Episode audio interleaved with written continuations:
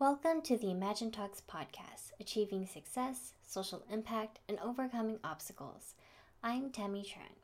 For today's episode, our guest is Jen Louie.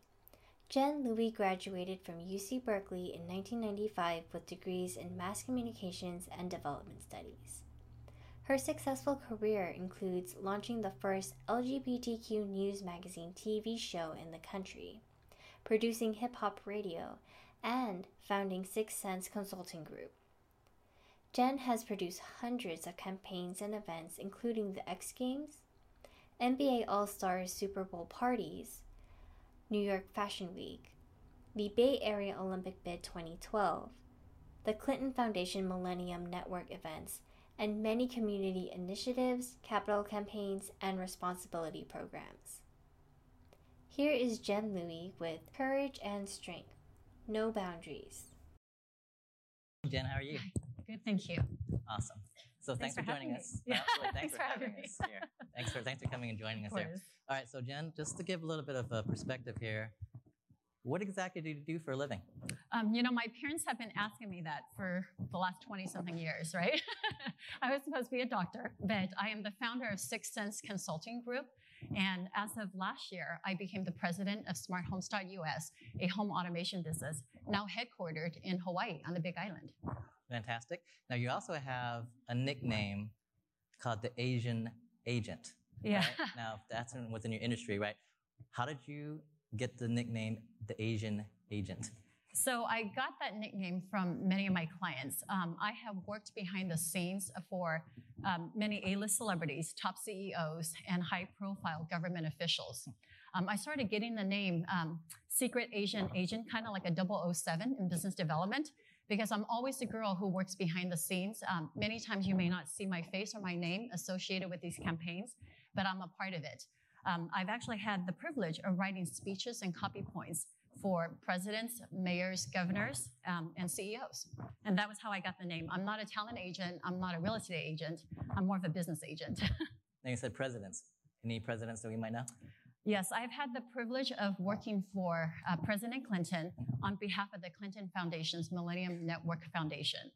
When he first started that, it was meant to target the millennium generation and inspire and encourage them to give back, specifically time, talent, or treasure. And when I worked for President Clinton's group, it was very interesting. They were so organized. They were so respectful. I was humbled, and I was shocked at how much power and freedom they gave me to help produce some of these events around the country. So you actually worked with President Clinton's staff. What did you do exactly for President Clinton? So my job was helping to produce these charity events and the foundation events across the country. From Chicago to Miami to New York to San Francisco. And I worked hand in hand with his fund development director, who actually was a very young person. He started out in the Clinton Foundation as an intern, and then he became the fund development director. Today, he's a top agent for one of the top talent management companies in Los Angeles. So my job was to put on the show, put on the event, interact with sponsors to make sure that all of their branding and what we promised to sponsors were integrated into the event itself. What I did not expect was an opportunity to actually work, coordinate, and manage the Secret Service. I would say actually that was one of the highlights in my life. So you get to actually coordinate the Secret Service of the president? Yes, because when you work with the president, he would send the Secret Service to the event to assess the safety and security for the venue. And we go over the event flow of the itinerary and the day with his staff and his team. They check the whole venue to make sure everything's secure and safe. And then the day of, we present them with the itinerary. And from there, they determine where they would place themselves. And then they work hand in hand with us and our backstage team. Wow, that's pretty high profile. Yeah, that was something that I never, ever thought, being a first generation Asian American, born to rice farmers, that I can actually get to that level of experience. And I consider it lucky. In the right time, the right opportunity, the doors opened.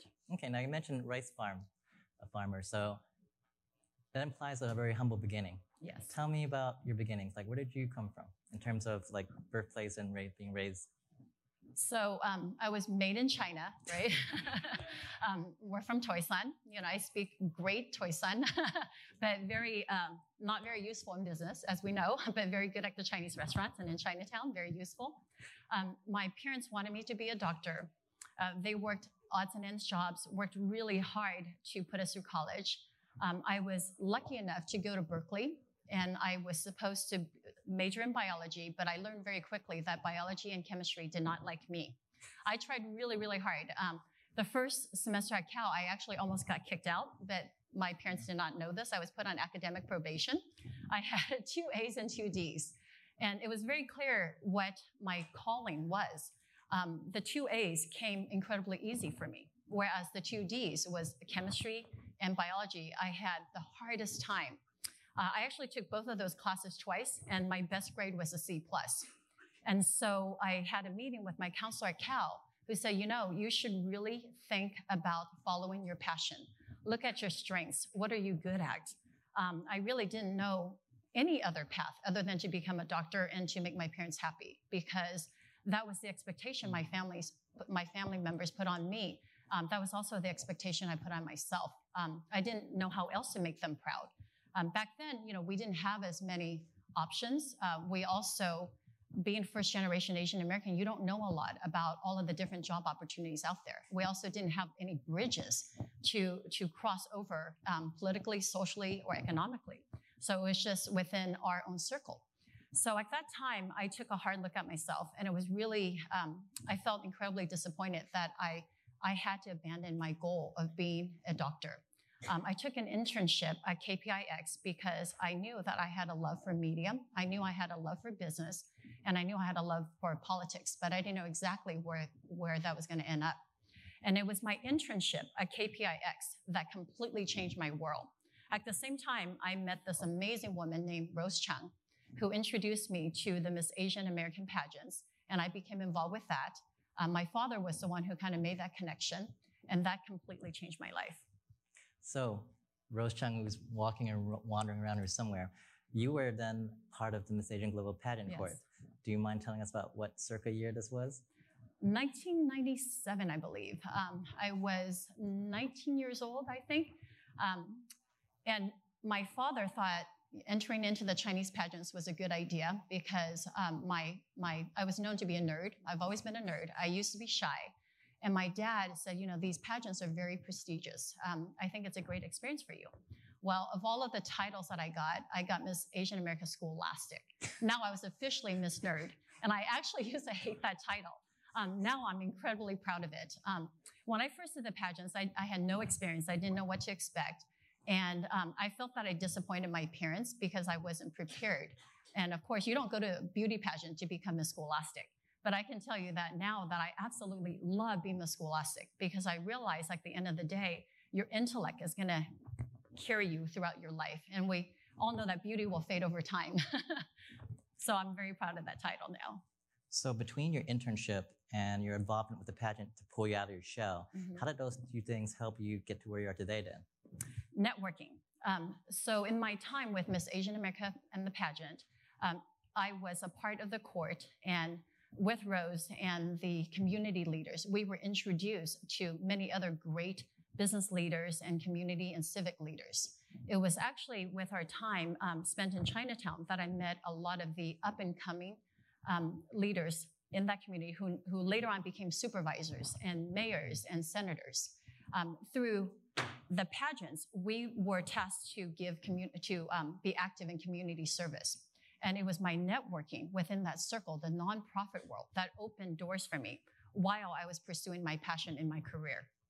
So you also touched on community service. How important is that, in your opinion, in part of a career building? Like, this is free work you're giving to somebody, but it seems like it's also very key to a person's development.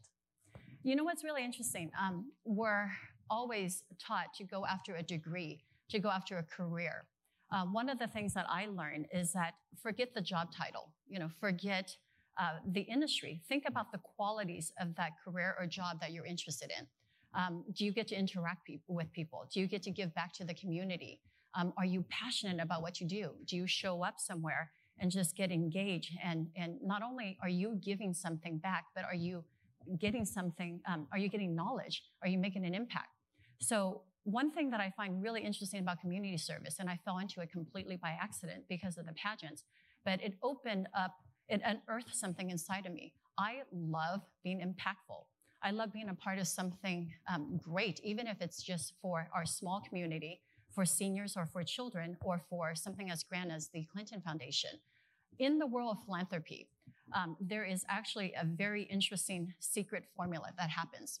Everyone is equal. When you show up at a nonprofit event, even if you're a volunteer, you're actually side by side with a mega philanthropist. You're side by side with an influencer. You don't know who's with you, but right there when you show up, we're all volunteers. And through that network, doors open because you have one thing in common, and that is you're genuine. You're out there to give. You're among a circle of givers.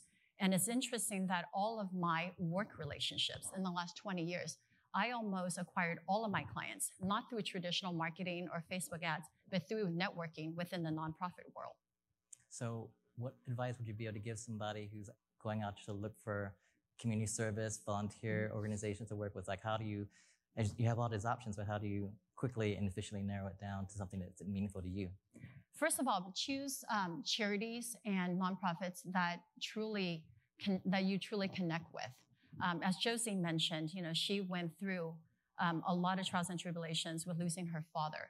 So obviously, because of his death, she now is connected to that, to the illness or the disease that impacted his life. And obviously, if she associates herself with a nonprofit that aligns with that cause, she is not only there as a volunteer, but she's emotionally engaged. And when you're emotionally engaged in something, it's amazing what the human spirit can give back and contribute to the world.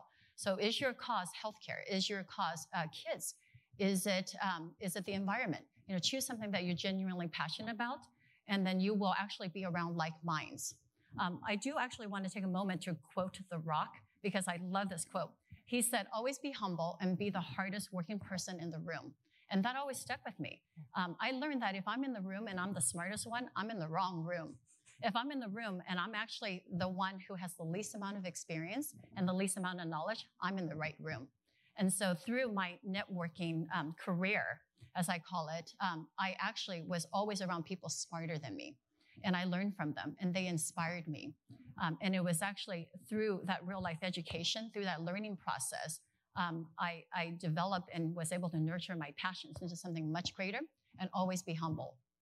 Great. Now, you did a lot of volunteer work. How did some of this volunteer work, because you said you had some really high profile clients you work with in politics and also entertainment. So how did some of this community service translate into working eventually into entertainment as well too? Yes. So my first career was in television. I started as an intern at KPIX, which is the local CBS affiliate, in the sports department. When I was working there, I met people who were launching a local TV show. And the TV show at that time was called Out Talk. So I applied, and I had no clue it was an LGBT show. I thought it was for minorities, because actually their job recruitment flyers said, you know, do you believe in voicing, you know, about equality? Do you believe in equal rights? Do you believe in empowerment? And I was thinking, that's me. And so when I show up to the interview, I had no clue it was actually launching the first gay and lesbian TV show at that time. When I got the job, that was when I knew. When I showed up for the first staff meeting, I was like, oh, okay. I didn't know how to break this to my parents. Not only was I not going to be a doctor, but now I am the face of the first LGBT TV show in the country. But that experience was amazing. And so being engaged in activism and community service, it was very interesting. It was the time when cause-related marketing started to surface in the corporate world. And through my experience with nonprofits, while I was working in my corporate job, I started bridging the gap between the two worlds. And I said, well, I know that Nike's giving a lot of money to these communities, and I know this market's important to them. And guess who's buying their shoes? They should give back to this cause. They should help kids. You know, I know for a fact that Red Bull's making a lot of money off of extreme sports. They should give back to this cause. PG&E, you know, there's a lot you can do for us. So because I got to see the corporate side, and I was emotionally and intimately engaged in the nonprofit world, I became the connector between the two. And then that led me into working for some pretty high-level for-profits and nonprofits. Well, what are some of the, if you can name drop with us, what are some of the biggest names, or at least one of the biggest names you've worked with in entertainment? So when I, kind of rewinding back a little bit, after television, I fell into radio. And at that time, the only job opening available was like a hip hop and rap station. I knew nothing about hip hop and rap. There I was disappointing my parents again, from LBGT TV to hip hop and rap. They were so afraid that I was gonna bring home and marry Flavor Flav, you know, or 50 Cent, who was in my social circle. So when I worked in hip hop and rap radio, I ended up being one of their top sales development account executives, and I was making six figures overnight. And I was right there at the right time, the right place when hip hop was at its peak. And then when I was 29, I realized, I said, you know, it was my first midlife crisis as a quarter life crisis. I said, you know, I'm 29. I have no husband, no children, no debt, no pets, no plants, you know, and I have a house. I always wanted to do more than just sell air. I wanted to do a little bit more than just staying in the Bay Area, but I didn't know how. So I had some amazing mentors in my life. At that time, it was Willie Brown, who has been hugely impactful to me as a mentor and a family friend. He was the one who gave me the courage to go out there and start my own business, but I actually didn't have a business plan. I didn't know exactly what that was gonna look like. So he said, you know, you should be a marketing and business development consultant. Take all of the relationships that you have nurtured from your TV and radio days, and your clients, they don't follow companies, they follow people. And so I decided to walk away from a very high paying job and start my own company. And he was right. In about 30 days, I was able to get the Olympic bid project. I was able to get Guinness, Diageo, UPS, 76 Oil Company as clients. And a friend of mine from Guinness Diageo introduced me to hip hop mogul Russell Simmons. And Russell said, you know, I know you just started this company in California, but I would love to hire you as my VP of marketing. I'm launching a beverage company in New York. Will you move here? No kids, no husband, no plants. Sure, you know, I'm packing my bag, I'm in New York. Mom, I'm gonna be working for a hip hop rap mogul now. So when I went to New York, Russell, once again, opened up to the world of opportunities. Next thing you know, we're having meetings with Eminem, 50 Cent, Jay-Z, have great stories about, you know, every rapper known to man. And Russell actually realized I had a very strong background in community service and philanthropy. So he said, you know, you should also be involved with my community and government initiatives. He introduced me to Dr. Benjamin Chavis, who was his right-hand man. And Dr. Chavis actually was very close to Mandela. He was very close to Dr. Martin Luther King Jr. He was the former president of the NAACP.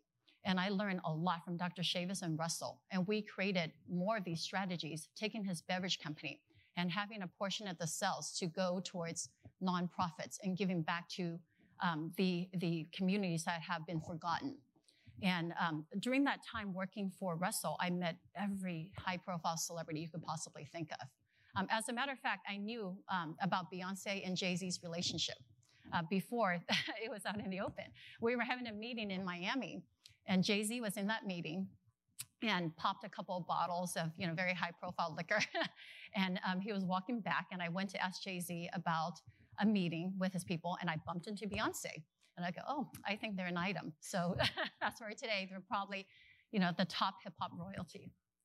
So we have a few minutes still left, but you've had an amazing story. Is there any, if you could go back, was there any failure or anything you regret that if you could have a do-over, would it be, what would it be? I've had a lot of turn-back moments. There have been these points where I look myself in the mirror and say, am I doing the right thing? You know, I've disappointed my parents. They still don't know what I did for a living. You know, it's they just knew that they didn't want me to marry a rapper. That was their greatest fear. So I had a lot of turn-back moments, and I've had my parents, and I had relatives who said, don't be like your cousin because she's a bad influence. You know, she works for Gay TV, and she hangs out with rappers. So yes, I've questioned myself and my goals and my path many times. But the one thing was, I've always stayed true to me. I realized this is my life. I've only have one lifetime to fulfill everything that I want to do. And I realized more so now in my, I'm 47 now, more so in my 40s and my 20s, that time and health are the two things I can never buy back or get back. So you want to spend those 20s and 30s wisely. Don't give it to the wrong people. Invest in yourself.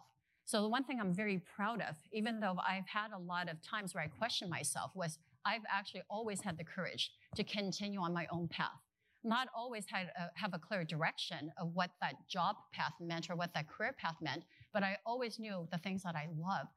I love learning. I love giving. I love building. I love the art of business. I get such a high and inspiration, a burst of energy when I can be a part of something great and build and actually made a big difference. Sometimes these are little companies. Sometimes they're big companies. You know, been involved with a tech company that later on got sold to Amazon. You know, I was a small part of that. So by staying committed to myself and investing in me, I knew that passion combined with purpose and giving myself time each day to do something towards that passion and purpose, it equal to progress. And if I have those three things, passion, purpose, and progress meets opportunity, that equals success.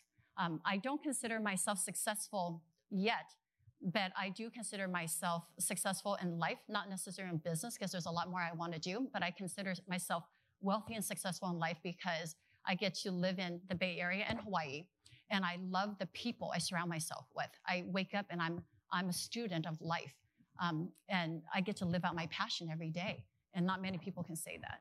And you have your husband and your two kids right there. So you have that too now. Yeah. So. And I'm done. That's it. Two kids, we're done. Yeah. Any last bits of words of wisdom before we finish up here?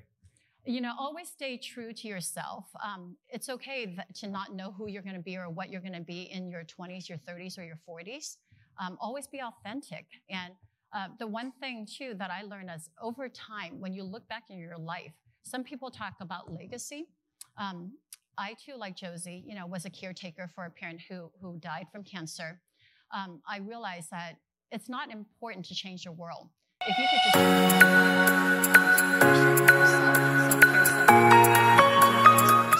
but if you can change one life, if it's a child, a friend, an elderly, that is a legacy. That is what you leave behind. So my advice would be, you have one life, live it, love it, you know, always be authentic. And like The Rock said, be humble and always be the hardest working person in the room. And I hope that The Rock will see this and that we'll get a chance to meet again. Thank you for joining us for this episode. To learn more about Imagine Talks, go to www.imaginetalks.org. Edge interns and Mental Power Hacks support this podcast. Edge Interns sources the best interns to the best companies. Learn more at EDGE, that's edgeinterns.com. Mental Power Hacks is where you'll get life hacks to boost your mental performance, productivity, and success. Connect at mentalpowerhacks.com. Subscribe to us and get the latest episodes of Imagine Talks podcasts, Achieving Success, Social Impact, and Overcoming Obstacles. See you next episode.